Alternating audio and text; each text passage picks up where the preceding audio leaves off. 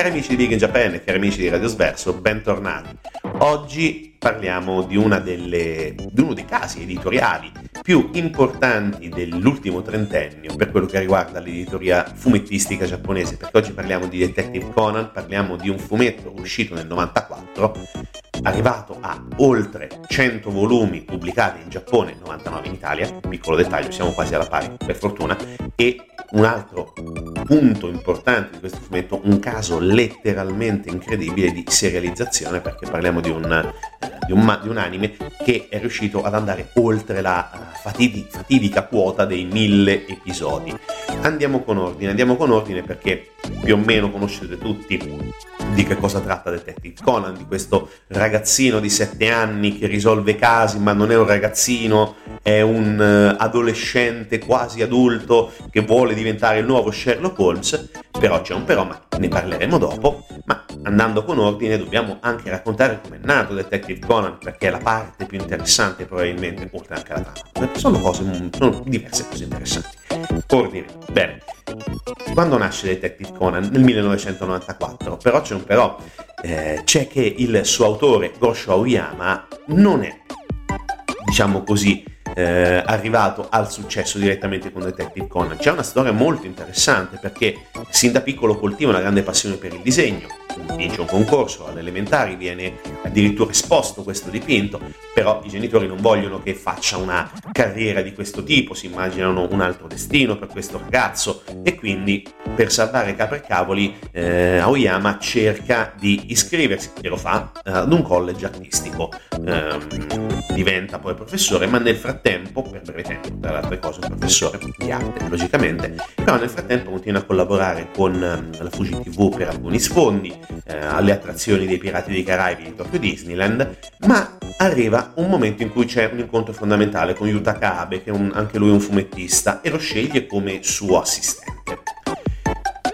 È proprio Abe a convincere a Aoyama di proseguire, di tentare questa strada perché ha talento, è bravo, eh, si dimostra proattivo anche sul posto di lavoro e quindi accetta questa sfida, inizia nel frattempo anche a uh, lavorare su cose, su cose, sue, partecipa nell'86 a, tra le altre cose, Gosho Oyama del 63, quindi nell'86 partecipa appena 23 anni ad un concorso per fumettisti esordienti e lo vince. E questo è il secondo punto di svolta che lo fa letteralmente entrare all'interno del mondo dei creatori di manga, dei disegnatori e quindi da questo punto un'altra evoluzione. Ehm, si arriva al, all'88 e all'88 Aoyama realizza dei, un fumetto piuttosto particolare perché si chiama eh, Yaiba ed è una serie che è diciamo così mh, mm, sviluppata su 24 volumi dove racconta una delle sue pratiche preferite dell'autore perché parla di, di kendo. Mm.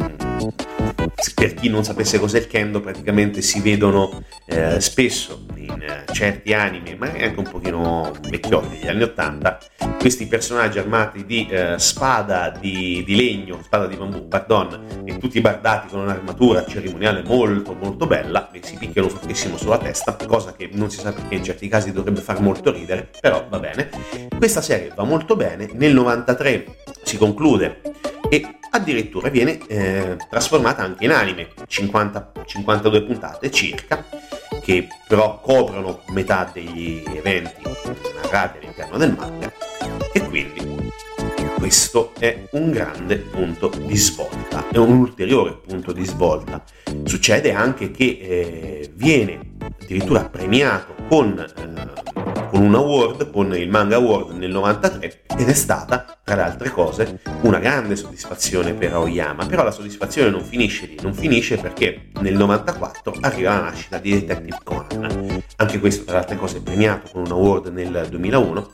e nasce dall'intuizione di un suo redattore che gli dice di fare un fumetto mm, capace di trasformare un personaggio, diciamo così, un, in, un investigatore, un indagatore, uno Sherlock Holmes moderno lui accetta la sfida e inizia a creare qualcosa. Inizia a creare qualcosa, la trama viene ideata in due settimane. E ehm, per, diciamo così, cercare di unire due grandi passioni, soprattutto per trovare un nome accattivante, cerca di eh, trovare un'ispirazione fondamentale che è quella probabilmente di Sherlock Holmes, quindi sceglie Conan come eh, nome per questo piccolo detective, ma questo nome poteva essere un po' malinterpretato secondo i suoi redattori perché potevano eh, confonderlo i lettori con Conan, il ragazzo del futuro, propongono un altro nome, di utilizzare Doyle per rimanere sempre in tema appunto di Sherlock Holmes, quindi sedato Conan Doyle, di Sherlock Holmes, lui rifiuta e quindi rimane il nome, rimane il nome di Detective Conan eh, in italiano, eh, intendiamoci, in, in giapponese è, è Metantai Conan, rimane praticamente la stessa cosa, solamente Conan scritto con niente di più.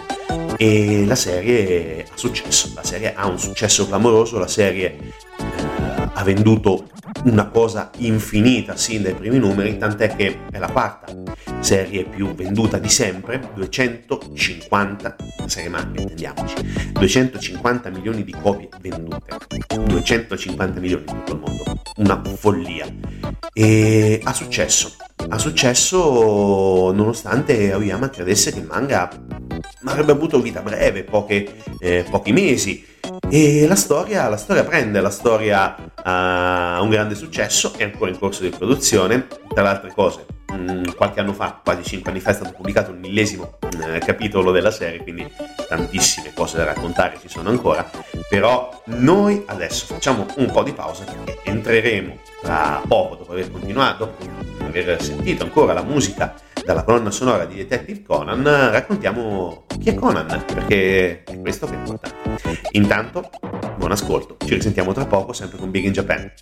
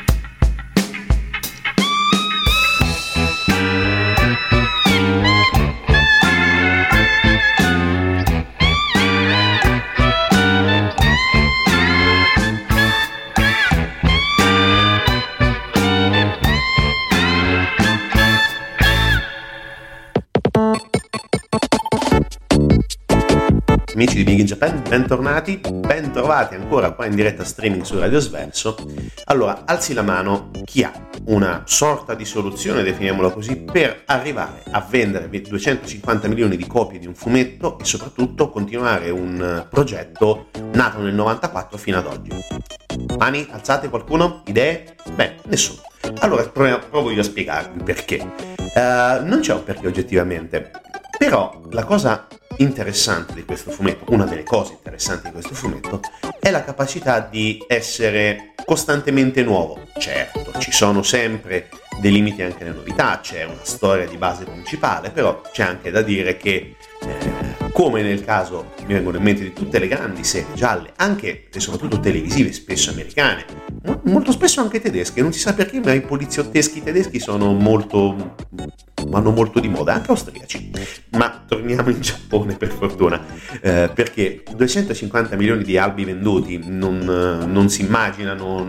per un fumetto del genere, come abbiamo detto, però si riescono a capire per un motivo molto semplice, per la capacità di scrivere una storia interessante. Ehm, l'attacco, nel vero senso della parola, per uh, iniziare a vendere così tante copie è molto semplice, perché inizialmente noi non parliamo di Conan, del detective Conan, noi parliamo di Shinichi Kudo. Shinichi Kudo è un ragazzo di 17 anni, anche lui è un discreto detective, è un liceale, giovanissimo, però è un abile investigatore e spesso collabora con la polizia risolvendo casi anche piuttosto complicati. È la versione giovane non femminile della signora Fletcher. Diciamo che porta anche un po' sfiga come la signora Fletcher. Però la cosa fondamentale di Shinichi Kudo è che lui vuole eh, emulare le gesta di uno dei suoi grandi miti, del suo grande mito che è Sherlock Holmes, tanto uh, da voler diventare come suo più grande desiderio diventare lo Sherlock Holmes del nuovo, del nuovo, millennio. Però c'è un però, anzi ci sono una serie di però perché un giorno, mm, mentre stava all'interno di un parco di divertimenti con una sua amica che si chiama Ran, eh, assiste ad un, ad un omicidio sulle montagne russe. Però siccome è molto bravo riesce a risolverlo molto velocemente e smaschera il colpevole. Nel frattempo però le cose non sono così semplici perché nel proseguo della giornata, mentre torna a casa, assiste a uno scambio di un'ingente somma di denaro tra due uomini e uno di questi è vestito nero, tutto di nero e fa parte di una misteriosa organizzazione criminale che poi Shinichi barra slash Conan chiamerà semplicemente l'organizzazione nera. E preso da ciò che sta accadendo, Shinichi non si accorge dell'arrivo eh, di un altro affiliato di questa organizzazione e viene catturato. È un testimone scomodo, logicamente, e quindi i due uomini decidono di ucciderlo, somministrandogli un, una sorta di veleno che si chiama APTX 4869 e lo abbandonano privo di sensi assolutamente convinti che il ragazzo non sarebbe sopravvissuto. Il siero però ha un effetto strano, veramente, non lo uccide ma lo ringiovenisce di 10 anni e quando riprende conoscenza Shinichi si rende conto di questa bizzarra situazione e si rifugia presso il suo vicino di casa, il professor Agasa, e seguendo il consiglio di quest'ultimo decide di nascondere la propria identità eh, anche per evitare di essere scoperto dall'organizzazione nera. Per questo motivo, alla domanda di Ran che arriva sul posto perché cerca disperatamente dove sia finito Shinichi, ehm, il bambino, guardando alcuni titoli sullo scaffale della libreria del, del professore, inventa eh, sul momento il suo nome fittizio, ovvero Conan Edogawa. Questo perché, come abbiamo detto prima, la eh, grande passione del, dello scrittore del, dell'anime di Gosho Aoyama per Conan Doyle e quindi Conan come nome e poi Edogawa, Rampo Edogawa come cognome, sfruttando diciamo, questo nome di uno, eh, di uno scrittore critico letterario giapponese che compariva di fianco appunto a uno degli scritti di Conan Doyle. E da lì inizia tutta una vicenda estremamente complessa perché eh, si mette di mezzo anche il padre di, di Ran che è Goro che è una sorta di investigatore veramente scabroso, non so come trovare altri termini, e eh, spesso e volentieri Conan, anzi spesso e volentieri praticamente sempre, Conan risolverà i casi di Goro imitandone eh, la voce con qualche trucchetto tecnologico inventato dal, eh, dal professore Agasa, dal professore Agasa, e quindi Conan proseguirà la sua grande attività di, di detective ma sottomettete spoglie. Ovviamente in mille capitoli, in milioni di Tankebon, eh, la storia ha subito tante variazioni, soprattutto anche, poi anche dal punto di vista televisivo la storia ha avuto anche un po' di differenze, logicamente, come è logico che sia. Però da questo uh, incipit parte uno dei casi letterari, uno dei casi letterari, perché da un certo punto di vista possiamo considerarlo anche come letteratura, consideriamo la lettera, il fumetto come letteratura. Dai, basta, non, non, parliamoci, non parliamoci in maniera stramba perché è letteratura disegnata, ma è letteratura. Un fenomeno che continua ancora oggi perché le avventure di Conan sono ancora estremamente attive perché eh, tanti sono i personaggi che sono collegati alle avventure di Shinichi o Conan, chiamiamolo come ci pare, e soprattutto Conan cercherà di ritornare adulto, ci riuscirà, dovete vedere o la, la, serie televisiva animata oppure leggere tutti i fumetti. È una lettura anche piuttosto interessante, piuttosto leggera, però comunque mantiene, diciamo così, vivo lo spirito investigativo. Certe situazioni sono un po', diciamo così, fuori dall'ordinario, però certe situazioni fuori dall'ordinario sono anche piuttosto interessanti perché Aoyama Gosho ha anche due fratelli minori che sono dottore e ingegnere e spesso e volentieri eh, ha chiesto dei consulti ai suoi fratelli per cercare di apprendere e capire dei trucchi che erano legati a automobili o nozioni di medicina, quindi non è del tutto campato in aria questo fumetto e questa serie televisiva. Ci sono delle situazioni al limite del possibile, forse anche leggermente oltre il possibile, però funziona, però è piacevole, eh, resta uno dei momenti più alti del fumetto giapponese moderno Personalmente l'unico difetto è quello dell'infinità delle puntate dell'anime, perché oggettivamente andare... Io personalmente non riesco a mantenermi più di un 100-200 puntate, siamo chiari. E soprattutto quando troviamo una serie anime di 37 episodi che ancora continuano, ma poi anche divisi con, ehm, diciamo così, eh, altre, eh, altre lunghezze, con ehm, con OAV e anche addirittura con live action televisivi, è un fenomeno che continua a essere estremamente remunerativo per il mondo e il mercato giapponese internazionale. Dopo certo, il fumetto e eh, il cartone animato non sono solamente gli unici media perché abbiamo la, le soundtrack, le varie soundtrack, logicamente alcune di queste canzoni che sono contenute le stiamo ascoltando, ma poi ci sono anche romanzi, ci sono dei databook, degli artbook e poi soprattutto anche i videogiochi perché eh, ce ne sono stati 24 fino al 2013, non so oggettivamente se c'è stato qualcos'altro dopo, però oh, tantissimi sono stati ben venduti in Giappone, qualcuno addirittura eh, è arrivato in Europa. Io ricordi solamente uno solo per lui che è il caso Mirapolis. Eh, ce ne sono tanti, ce ne sono tanti, così come sono tante le citazioni che sono legate al mondo di Conan e tante cose che oggettivamente in poco tempo, che sfortunatamente abbiamo per raccontare un fumetto così lungo e complicato, dobbiamo tagliare, dobbiamo tagliare tanto. Però il nostro consiglio intanto è quello logicamente di scoprirlo se non lo conoscete o riscoprirlo se lo avete lasciato perdere. Ci vorrà un po' di tempo, bisognerà vedere qualcosa in streaming sicuramente, streaming 99% legale, quindi non, ave- non abbiate paura di andare in giro per siti bizzarri per eh, andare a recuperare l'ultima puntata o le puntate che avete perso nel corso della stagione. Però adesso noi, dopo aver chiacchierato un'infinità come al solito, vi lasciamo ancora la musica di Detective Conan e poi parliamo di chi ha composto la musica di Detective Conan. Quindi a tra poco con Big in Japan sempre su Radio Sverso.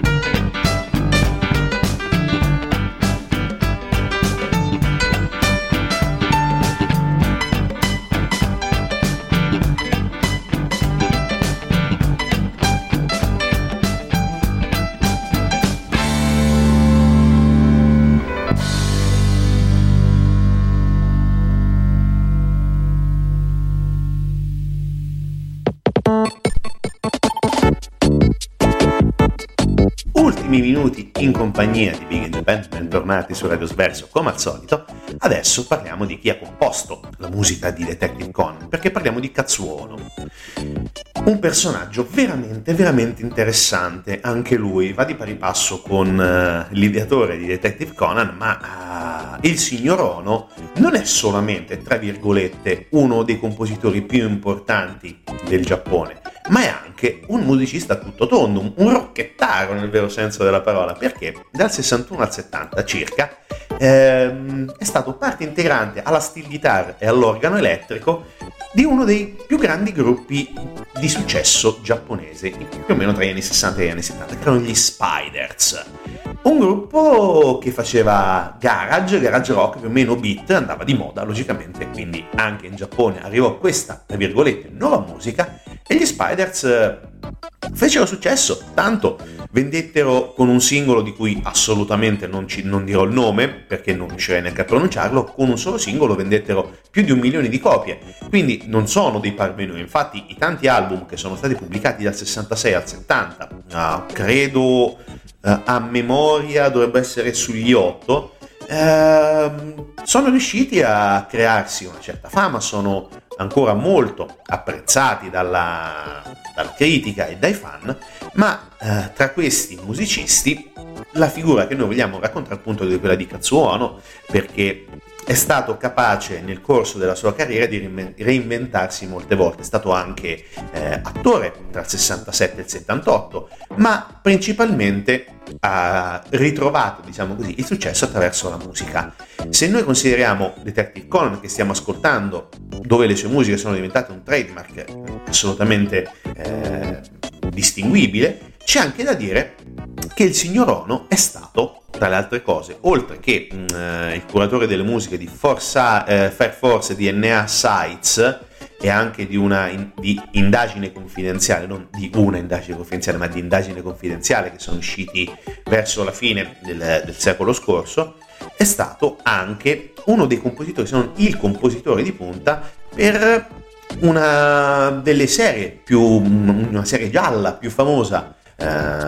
in Giappone che si chiama eh, Taieo ni Euro. Traduzione più o meno letterale sarebbe Roar at the Sun. Non è mai stata ovviamente distribuita in Italia, non credo neanche fuori dai confini giapponesi, ma è una delle mm, serie più importanti che il Giappone ha prodotto per quello che riguarda la televisione pubblica. È stata una lunghissima serie, o più di 700 puntate, ed è una serie gialla, una serie gialla con attori veri, niente di tra virgolette animato, ma semplicemente una serie di attori, tanti, tantissimi, che sono riusciti a letteralmente intrattenere per quasi 15 anni gli spettatori della Toho TV e di, NTV in maniera tale da portare, diciamo così, sul, sul piccolo schermo eh, investigazioni gialli, situazioni eh, un po' più complicate da, da sviluppare, diciamo omicidi, rapine e quant'altro, e quindi anche in questo caso troviamo la musica di, eh, di Katsuo Ono che poi qualche anno dopo ritrovò, diciamo così, la fama internazionale con eh, la musica di Detective Conan. Allora, eh, sintesi finale, sintesi finale. Noi ci ricordiamo assolutamente eh, il periodo quando Detective Conan veniva costantemente trasmesso su Italia 1, quindi ci ricordiamo la sigla, ci ricordiamo i trucchetti che utilizzava per uh, fregare Goro, tra virgolette, e risolvere i casi in, in sua vece, quindi farlo diventare uh, a sua insaputa, diciamo così, il più grande detective giapponese, è un, è un bel ricordo. Oggettivamente molti di noi lo hanno perso nel corso degli anni perché il mare di puntate ovviamente implicherebbe un, un lavoro a tempo pieno per vederle tutte, però quello che rimane di Detective Conan è anche una scrittura fresca, la freschezza della scrittura, la capacità di rinnovarsi sempre, come abbiamo detto prima, certo il giallo è un eh, genere sia letterario che eh, cinematografico che animato, in questo caso uh, è sostanzialmente infinito, si possono trovare sempre nuove situazioni, il problema è non scadere nel ridicolo. E se siamo arrivati a questi numeri, credo che il ridicolo non sia mai stato un grosso problema per Conan, assolutamente no. Ci sono certo tutte le limitazioni che possiamo considerare per magari situazioni che alla lunga possono sembrare ripetitive, però la freschezza di una scrittura rimane sempre, eh, nonostante magari qualche piccolo passaggio a vuoto, perché oggettivamente in 100 volumi e oltre mille puntate, viva Dio, ci sta qualche, qualche piccolo cedimento. E poi oggettivamente se milioni di fan comprano 250 milioni di albi di Detective Conan, eh, credo che non è che stiamo parlando di una cosa molto, eh, molto piccola, anzi, probabilmente hanno ragione tutti questi appassionati, soprattutto ha ragione, ha ragione chi si è inventato un, uh, un, progetto del genere, ha ragione assolutamente eh, Gosho Aoyama, perché alla fine se continua ad essere scritto, pubblicato e ben accolto, ha vinto lui e quindi né più né meno di un classico finale di Detective Conan con la voce di Goro, immaginiamoci la risoluzione del caso, che in questo caso, scusate il gioco di parole, è ancora aperto perché continua e penso che continuerà ancora per diversi anni. Noi vi diamo appuntamento a domenica prossima con Big in Japan. Ovviamente continuate ad ascoltare tutte le trasmissioni di Radio Sverso e tutti i podcast di Radio Sverso. E quindi alla settimana prossima ed ascoltate responsabilmente.